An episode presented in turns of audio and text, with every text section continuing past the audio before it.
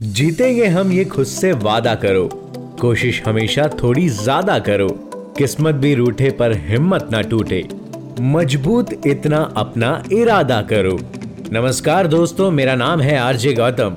आप सबका स्वागत करता हूँ स्पोर्ट्स सिक्का के आज के सेगमेंट में, जिसका नाम है अनफॉरगेटेबल मोमेंट्स आज का सेगमेंट एक ऐसे खिलाड़ी के ऊपर है, जिसने कड़ी मेहनत करके नाम कमाया है और हर दिन सफलता के नए परचम लहरा रही हैं। जी दोस्तों, हम बात कर रहे हैं 22 साल की अरियाना की, जिन्होंने हाल ही में ओपन टेनिस टूर्नामेंट अपने नाम किया है बेलारूस की एरियाना बुधवार को Abu Dhabi open tennis tournament में अपने नाम करने में इस टूर्नामेंट को सक्षम रही इस जीत के साथ ही वह विश्व रैंकिंग में सातवें स्थान पर पहुँच गई हैं। ये एरियाना का अबू धाबी में लगातार तीसरा टाइटल था।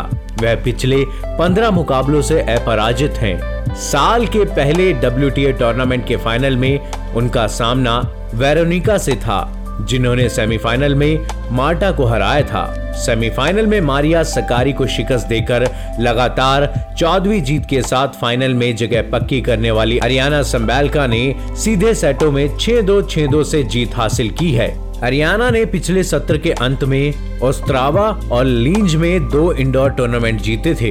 वह अक्टूबर में फ्रेंच ओपन के चौथे दौर में हार गई थी। इस खिताब से हरियाणा रैंकिंग में तीन पायदान के सुधार से वह विश्व रैंकिंग में सातवें स्थान पर पहुँच गई हैं। डब्ल्यू ने कोरोना वायरस के कारण ऑस्ट्रेलियन ओपन के फरवरी में कराए जाने के फैसले के बाद खिलाड़ियों को मैच टाइम देने के लिए जल्दबाजी में अबू धाबी में टूर्नामेंट आयोजित किया गया। हरियाणा का जन्म 5 मई उन्नीस सौ अठानवे को बेलारूस के राजधानी मिन्स्क में हुआ।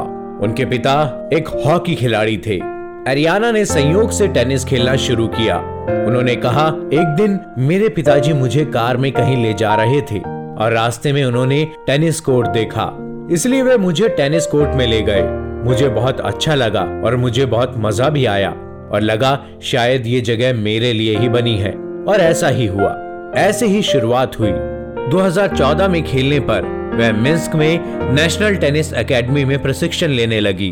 2015 में बेलारूसी टेनिस फेडरेशन ने हरियाणा और उनकी टीम को जूनियर टूर्नामेंट के बजाय निम्न स्तरीय पेशेवर स्तर पर खेलने पर केंद्रित करने के लिए राज़ी किया।